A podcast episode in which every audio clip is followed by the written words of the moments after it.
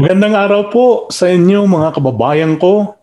San man po kayong naroroong panig ng mundo, akin pong inihatid ang aking pagbati na nawa po ay nasa mabuti kayong kalagayan at uh, patuloy na binibiyaan ng lakas at pag-iingat ng Panginoong Diyos. Ito po ang inyong lingkod, si Pastor Nilo Briones, naghahatid sa inyo ng programang Ang Salita ng Buhay. Salamat pong muli sa pag-tune in ninyo sa Philippine World Channel. Uh, tuwing uh, Sabado, alas 8 ng gabi dito sa Calgary, Alberta, Canada, inihatid po namin ito. Sa Pilipinas po, bandang alas 11 ng umaga, linggo po iyon.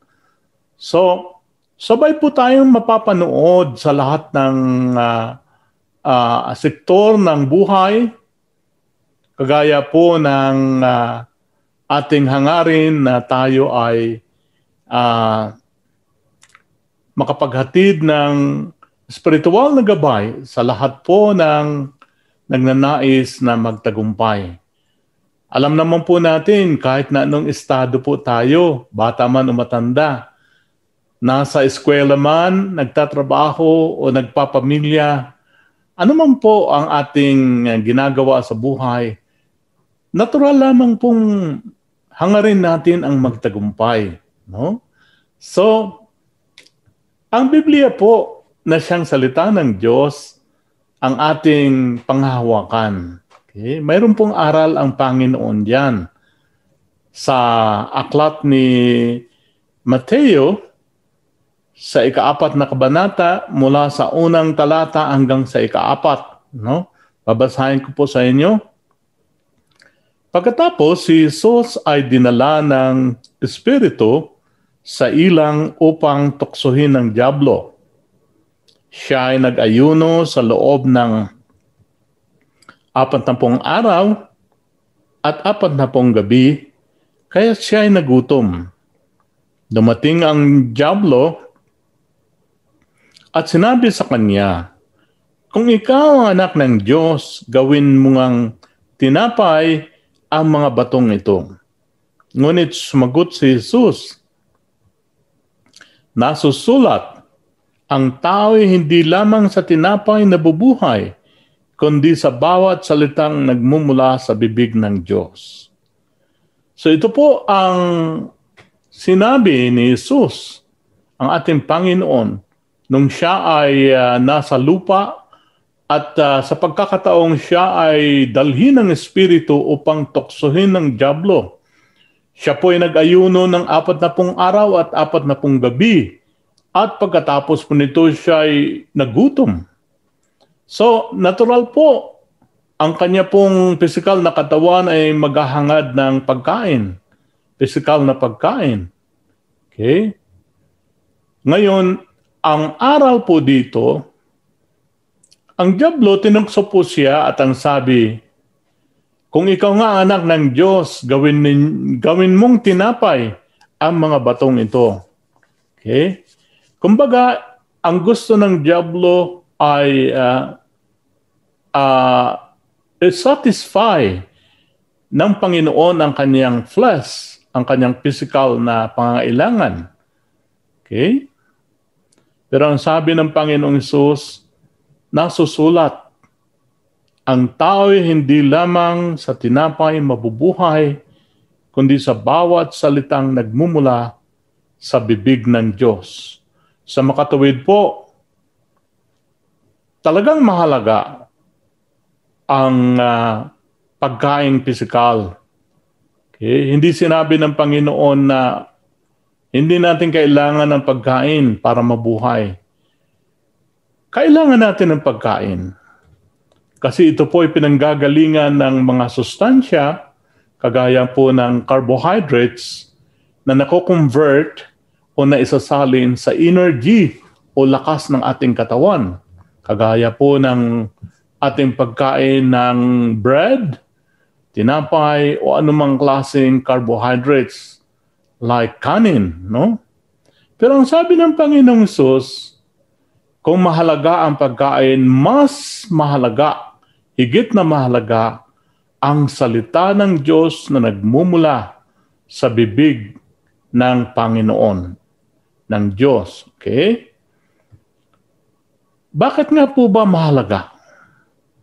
Kasi po ang tao ay hindi lamang nilikha ng Diyos na binubuo ng katawan o katawang lupa. Mayroon pong espiritu ang tao. Mayroong kaluluwa, may espiritu. Ngayon, babalik tayo doon sa simula ng pagkalikha ng tao sa Genesis, sa ikalawang kabanata at uh, ikapitong talata. Okay? Pagkatapos, ginawa ng Panginoong si Yahweh ang tao mula sa alabok. Hininghan niya sa ilong at nagkaroon ito ng buhay. Ang Diyos po hininghan niya sa ilong ang taong ginawa niya mula sa alabok. Yung pong tinatawag na life-giving spirit. No? Kaya nabuhay o nagkaroon ng buhay ang tao. Tandaan po natin na dahil nga po ang tao ay hindi lamang binubuo sa katawan, kundi mayroon ding spirito, kailangan din po nating pakainin ang ating spirito, hindi lamang ang ating pisikal na katawan. Ang tinapay ay kailangan ng ating pisikal na katawan, pero ang kanya pong salita ng ang salita ng Diyos ang siyang nagpapakain sa ating spirito. Sa Juan 6 John chapter 6, 63, ang Espiritu ang nagbibigay buhay. Hindi ito magagawa ng tao. Ang mga salitang sinabi ko sa inyo ay Espiritong nagbibigay buhay. So, ibig sabihin, yung mismong mga salita na mula sa bibig ng Panginoon ang siyang nagbibigay buhay sa ating spirito. Okay? Tandaan po natin, ang salita ay di lamang binabasa, pinapakinggan o minimemorya. Ito ay dapat na isinasagawa. Upang magkaroon ng buhay ang ating espiritu, kailangan pong isagawa ang salita na nagmumula sa Panginoong Diyos. Ayon sa Santiago chapter 1, verse 22 to 25. Ang Santiago po ay uh, aklat ng James, okay? Sabi niya, mamuhay kayo ayon sa salita ng Diyos.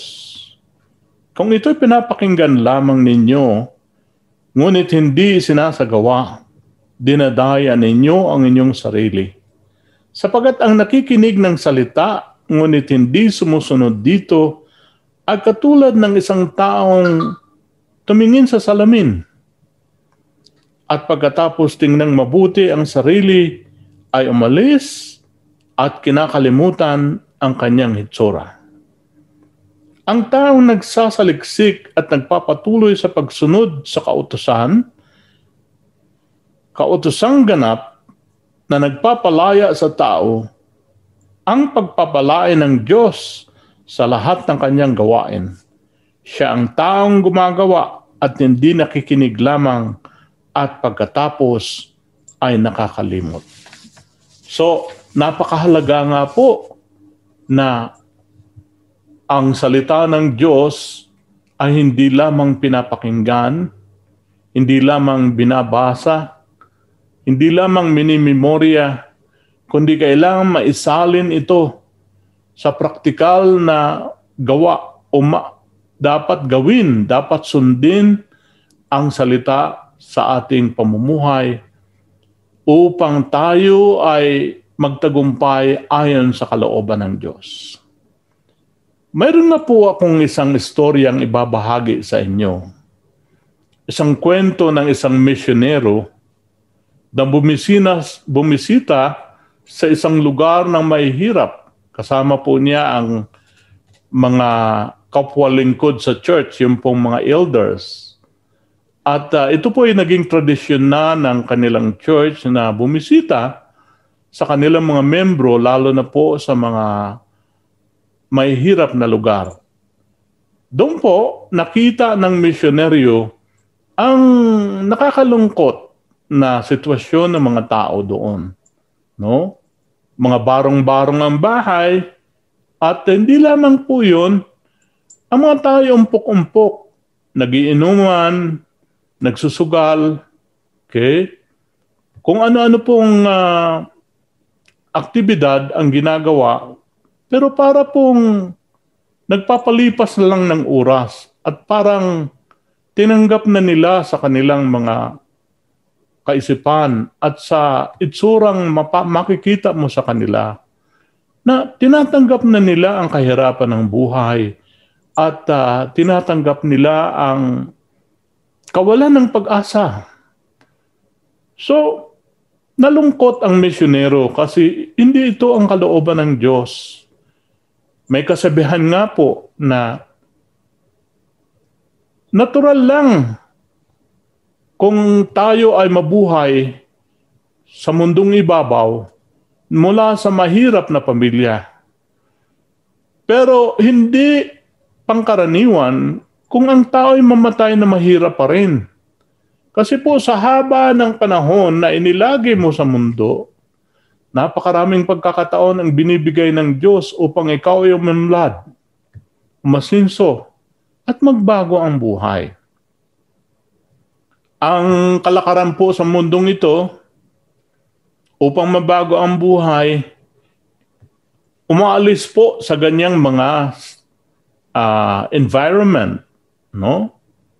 Umaalis po sila upang mabago ang buhay. Pero ang Panginoon po, kahit po nandiyan ka sa mahihirap na lugar, ang binabago po niya ay ang kalooban ng tao Kapag ka po ang tao ay nabago ng Diyos ang kanyang puso, ang kanyang kaisipan, lalo na po sa pamagitan ng salita ng Diyos, sa pamagitan ng pagbabasa ng Biblia, mababago po ang kanyang buhay.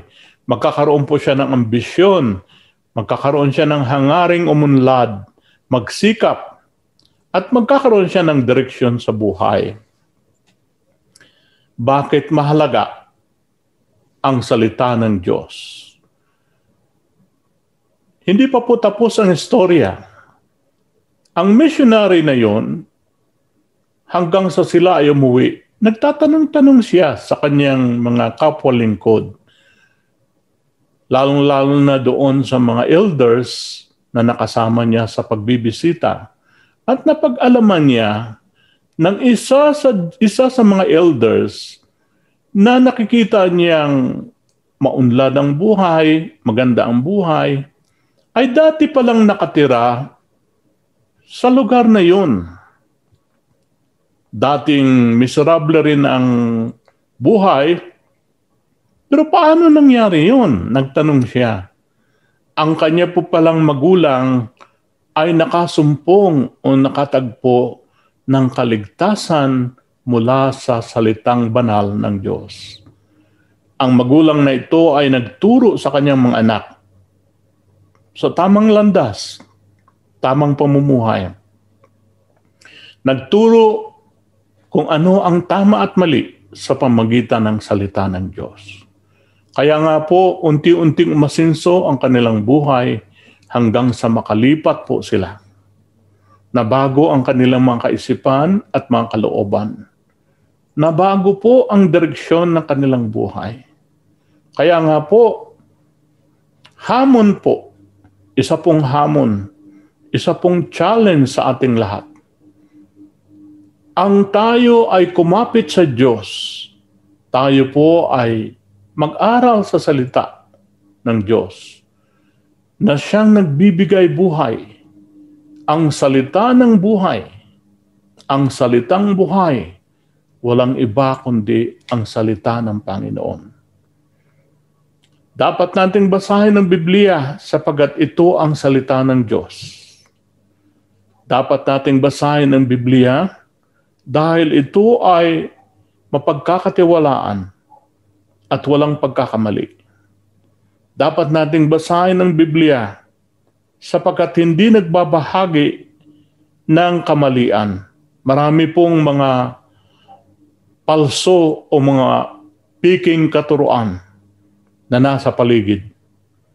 Ang Biblia ay puno ng katuwiran at siyang maglilinaw sa ating landas, makikita natin ang tama sa mali. Dapat nating basahin ang Biblia sapagkat binibigyan niya tayo ng kakayahan kung paano tayo lalapit sa Diyos, kung paano tayo magpapakumbaba, kung paano tayo ihingi ng kapatawaran dapat nating alalahanin na ang Biblia ay nagtuturo na ang lahat po ng tao ay nagkasala. Ang lahat ng tao ay nagkulang sa karangalang taglay ng Diyos. So kung tayo po ay makasalanan, ano po ang mangyayari? Ang sabi nga po, ang kabayaran ng kasalanan ay kamatayan. Ngunit buhay na walang hanggan ang iginagawad ng Diyos sa mga taong nagbalik loob sa Kanya sa pamagitan ni Kristo Jesus. Okay? Ang salita ng Diyos ay nagtuturo sa atin kung paano tayo manunumbalik sa Panginoon. Ito po ang pasimula. Hindi lamang po sa programang ito, kundi personal, personal na inihayag dito ang ating pangangailangan, ang Panginoong Diyos. Binibigyan ng Biblia ang tao ng kakayahan kung paano po maglilingkod. Ang sabi nga po, ang salita ay hindi lamang binabasa, kundi ito'y isinasagawa. Sa mga tapat na lingkod ni Kristo, kung ang ating pong ginagawa ay pagbabasa lamang at hindi natin isinasagawa ang salita, wala pong pinag-iba ito sa taong kumain, ngunit hindi nginuya ang kanyang pagkain, pagkatapos iniluwa lamang. Wala po siyang sustansya o nutrition na makukuha doon sa ginawa niya sa pagkain. Kailangan po niyang nguyaing mabuti at dapat po maging kasama sa kanyang physical na katawan. Okay? Uh, upang mabigyan siya ng lakas. Para din itong pagmimina ng ginto. Alam niyo po ang pagmimina ng ginto kapag hindi po natin ibinuhos ang buong lakas, hindi po natin makikita ang ginto. Maaring makakita tayo pira-piraso, maliliit na piraso. Pero pag ibinuhos natin ang lakas, malaki po ang pagtsansa na makakita tayo ng gintong o kaya naman mapagtatagumpayan natin ang buhay. Ang pagbab- pagbabasa at pag-aaral ng Biblia ay makatutulong din sa atin upang makita ang mga bitag ng tukso at makai- makaiwas sa mga sakit na dulot nito upang matuto tayo sa pagkakamali ng iba. Ang karanasan po ay magaling na guro. Pagdating po sa karanasan, ang Biblia po ay maraming mga halimbawa na makapagbibigay sa atin ng positibo at negatibong aral. Okay? So, naranasan ito ng mga taong ang Diyos ang nakakita at ipinasulat niya sa Biblia.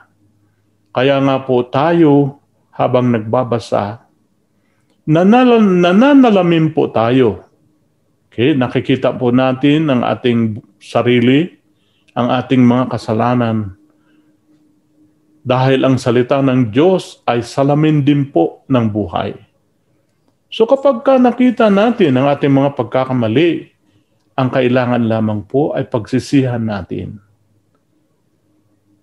Magbalik loob tayo sa Diyos, ialay natin sa Panginoon ang ating mga pagkakamali at huwag na itayong bumalik pa rito. At tayo nga po ay pagpapalain ng Diyos. Ito po ang aral. Ang Panginoon, kasiyahan po niyang tayo ay pagpalain. Kasiyahan po niyang magbigay ng gantimpala sa mga taong nagsasaliksik sa kanyang salita, ang salita ng buhay. Hindi lamang nagsasaliksik, kundi nagsasagawa nito hindi lamang sa personal niyang pangangailangan, kundi para matuto rin siya na maglingkod sa Diyos at mapaglingkuran ang kapwa. Mahalaga ang salita ng Diyos. Ang sabi nga po sa Salmo, ang salita mo ang siyang tanglaw ng aking panyapak. Okay? At siyang patnubay sa aking daraanan. Okay? Ang tao, nabuhay man ng maiksi o mahaba, isa lamang po ang susi ng tagumpay.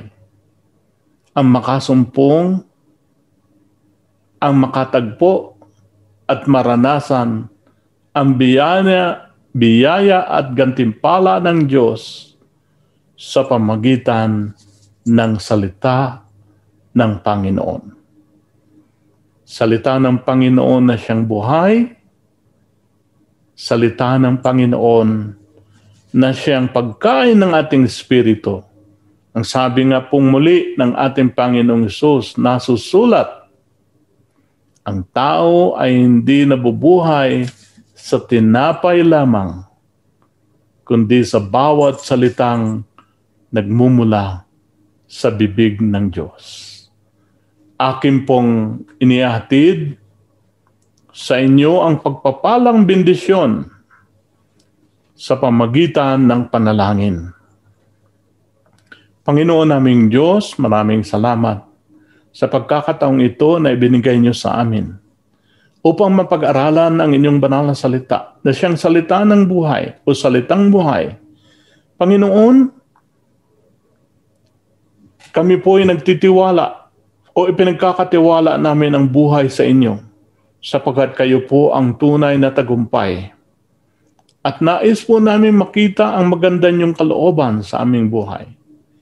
Ipakita niyo po ito, ituro niyo po ito sa pamagitan ng inyong salita ng buhay Pagpalaan niyo po kami sa lahat po ng aming gawain. Ingatan niyo po kami sa panahong ito ng pandemya.